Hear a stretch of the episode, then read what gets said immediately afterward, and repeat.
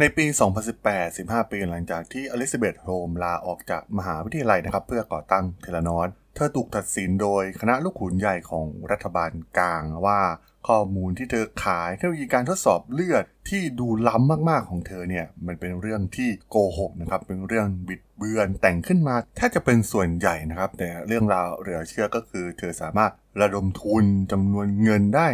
มากมายมหาศาลแล้วก็สามารถหลอก นักลงทุนรวมถึงผู้มีอิทธิพลมากมายนะครับ ที่มาร่วมงานกับเธอ และเชื่อในตัวเธอสำหรับรายการ Geek Talk ใน EP นี้นะครับมาคุยกันถึงซีรีส์ของ Disney Plus นะครับ ที่มีชื่อว่า The Dog r o u ที่ถ่ายทอดเรื่องราวของ Elizabeth Holmes กับเทเลนอสเรื่องราวมีความน่าสนใจอย่างไรนะครับ ไปรับฟังกันได้เลยครับผม You are listening to Geek Forever podcast. Open your world with technology.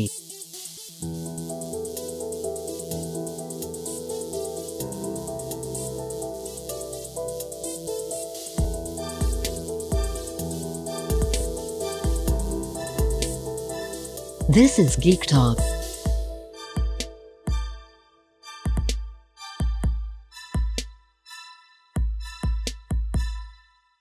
สวัสดีครับผมดลธราดลจากด.ดล็อกนะครับ และนี่คือรายการ Geek Talk นะครับ วันนี้จะมาพูดถึงซีรีส์ชุดหนึ่งนะครับ ที่ถือว่ามีความสนใจหลายๆ คนน่าจะเคยได้ยินเรื่องราวของเธอกันนะครับ คือเรื่องของ Elizabeth Holmes กับ Theranos นั่นเองนะครับ ที่ตอนนี้เนี่ยทาง Disney Plus ได้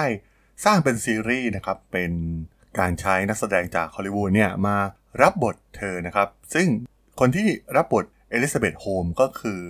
เอม a นดาไซเฟรดนั่นเองนะครับ ซึ่งถือว่ามีความน่าสนใจนะครับที่เรื่องนี้เนี่ยถ่ายทอดมาจากเนื้อหาจากพอดแคสต์ของ BBC นะครับที่เคยเล่าเรื่องเกี่ยวกับ Elizabeth Holmes ไว้รวมถึง มันคล้ายๆกับเนื้อหาจากหนังสือชื่อดังอย่าง Bad Blood นั่นเองนะครับ ถ้าใครเคยได้อ่านเนี่ยซีรีส์ชุดนี้เนี่ยมันจะถ่ายทอดเรื่องราวคล้ายๆกันเลยนะครับ จากในหนังสือผ่านตัวละครที่ถูกสรรสร้างขึ้นมาใหม่ ซึ่งตอนนี้เนี่ยใน Disney Plus เองเนี่ยก็มีเปิดให้ชมประมาณ 4 ตอนอยู่นะครับ ซึ่งถือว่าเป็น 4 ตอนแรกที่มีความเข้มข้นเลยทีเดียวนะครับ ย้อนไปตั้งแต่ชีวิตที่ไม่สมบูรณ์แบบของอลิซาเบธโฮมในวัยเด็ก ที่พ่อของเธอเนี่ยตกงานนะครับ พ่อของเธอทำงานกับบริษัทยักษ์ใหญ่อย่างเอลลอนนะครับที่ล้มละลายไป ธออยู่ภายใต้แรงกดดันอย่างมากนะครับ ที่ต้องประสบความสำเร็จและต้องเปลี่ยนแปลงโลก รวมถึงการได้ไปเจอตัวละครคนสำคัญอย่าง Sunny Balwani นะครับเศรษฐีรุ่นพี่ที่เป็นโปรแกรมเมอร์ที่ขายบริษัทมูลค่าหลาย 10 ล้านดอลลาร์นะครับในช่วง .com boom ซึ่งไปเจอที่ประเทศจีนนะครับ ต่อมาเนี่ยก็ได้มาเป็นแฟนของเธอและ COO ของ Theranos ตอนที่เธอเรียนที่สแตนฟอร์ดนะครับ เธอก็พยายามดิ้นรนต่างๆนะครับ และสุดท้ายเนี่ยเธอก็ลาออกจากเรียนทำตามความฝันในการเป็นมหาเศรษฐีภายในเวลา 2 ปีนะครับ เธอสร้างบริษัทอย่าง Theranos มีทีมนักวิทยาศาสตร์ วิศวกร ที่ทำงานเกี่ยวกับต้นแบบของระบบตรวจเลือดที่ถือว่าตอนนั้นเนี่ยเป็นการปฏิวัติวงการนะครับ ถ้ามันสามารถทำได้จริง ได้รับเงินลงทุนมูลค่าหลายล้านดอลลาร์นะครับ เอาจริงๆชีวิตของเธอเนี่ยก็ถือว่ามีความน่าสนใจนะครับ มีความทะเยอทะยานเป็นอย่างสูงมากๆ การที่เป็นผู้หญิงด้วยนะครับ แล้วก็ต้องมาสร้างธุรกิจที่เป็นธุรกิจทางด้านเทคโนโลยี มันทำให้เห็นภาพของเรื่องราวใน Silicon Valley ได้อย่างชัดเจนนะครับ การสร้างวิสัยทัศน์ การสร้าง presentation หรูๆนะครับ คือบางครั้งเนี่ยมันก็ด้วยเงินทุนจำนวนมหาศาลที่เหล่า VC มีอยู่ใน Silicon Valley เนี่ย ก็ทำให้มันมีโอกาสมากมายนะครับทำไมหลายๆ คนที่ไปอยู่ที่นั่นถึงพูดเป็นเสียงเดียวกันว่า ที่นั่นเนี่ยมันมีโอกาสมากมายที่เกิดขึ้น ตามท้องถนนนะครับในเมืองซิลิคอนวัลเลย์เพราะมันมีตัวอย่างที่เกิดขึ้นในอดีตมาแล้วการลงทุน ด้วยเม็ดเงินจำนวนไม่มากนะนะครับ แล้วก็สามารถทำรายได้ได้อย่างมหาศาลเมื่อบริษัท Exit ทั้งธุรกิจชื่อดังต่างๆนะครับ ทั้ง Google Facebook Apple Oracle หรืออีกมากมายนะครับ ซึ่งในเรื่องนี้เนี่ยก็มีส่วนที่เกี่ยวข้องกับ Larry Ellison นะครับที่เป็น CEO ของ Oracle ด้วยนะครับ เพราะว่าเป็นคนแรก ๆ เลยที่มาเห็นเธอนะครับ มองเห็นศักยภาพว่าเธอน่าจะสร้างอะไรที่เปลี่ยนแปลงโลกได้ใน Theranos ซึ่งซีรีส์ชุดนี้เนี่ยจะเป็นการถ่ายทอดเรื่องราวที่เธอถูกสอบสวนนะครับในเรื่องการฉ้อโกง เรื่องการบิดเบือนข้อมูลต่างๆ ตัดไป เรื่องราวในแต่ละช่วงของชีวิตของเธอนะครับ ซึ่งจะโฟกัสไปที่ตอนที่สร้างบริษัทอย่างเทอร์ลานอตเป็นที่เรียบร้อยแล้ว แล้วก็การระดมทุน การใช้เทคนิควิธีต่างๆนะครับในการหลอกล่อ หลีกเลี่ยงนักลงทุนนะครับ เพื่อไม่ให้มาดูต้นแบบที่มันไม่สามารถใช้งานได้จริงในตอนนั้นนะครับ ซึ่งแม้มันจะเป็นต้นแบบที่มันยังไม่สามารถทำงานได้จริงนะครับ แต่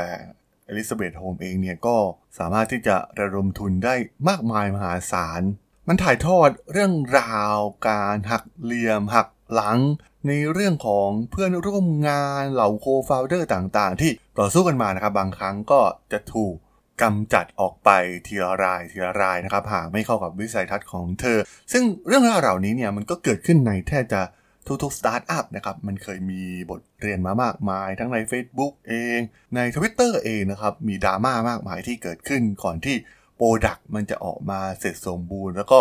ดังกระฉ่อนโลกเหมือนที่เราได้เห็นกันในทุกวันนี้ ซึ่งตอนแรกเนี่ยหลายๆ คนก็คิดว่า Theranos น่าจะทำได้ในสิ่งเดียวกันนะครับ เขาจะปฏิวัติวงการด้วยการตรวจเลือดเพียงหยดเดียวนะครับ ใช้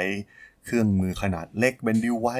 ที่สามารถพกพาไปไหนก็ได้นะครับ ซึ่งแน่นอนว่าหากมันทำได้จริงเนี่ยมันก็จะช่วยเหลือผู้ป่วยทั่วโลกได้มหาศาลมากๆ และมันจะกลายเป็นตลาดที่ใหญ่มากๆด้วยนะครับมีบริษัทยาบริษัทเครื่องมือแพทย์ต่างๆเนี่ยสนใจในผลิตภัณฑ์เธอเยอะมากๆนะครับมีเคสที่น่าสนใจคืออย่างวอลกีนเองนะครับที่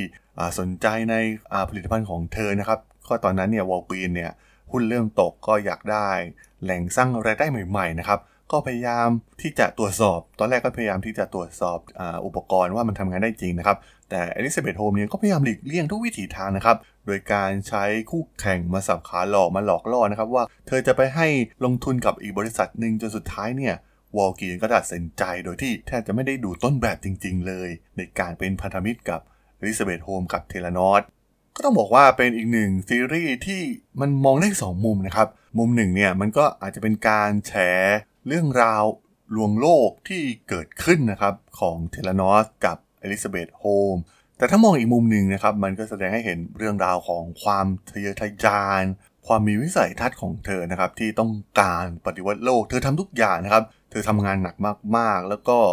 ต้อง เป็นผู้หญิงด้วยแล้วก็ต้องมาสู้กับเหล่าผู้ชายที่เป็นบอร์ดที่เป็นนักลงทุนมากมายนะครับ ซึ่งส่วนใหญ่เนี่ยมันก็จะมีความ bias ในส่วนนี้อยู่แล้วนะครับ ยิ่งโดยเฉพาะในธุรกิจทางด้านเทคโนโลยี แต่เธอก็สามารถฟันฝ่ามาได้ในระดับหนึ่งนะครับ ซึ่งมันก็มีข้อมูลหลายๆ ข้อมูลที่ถือว่าน่าสนใจนะครับว่า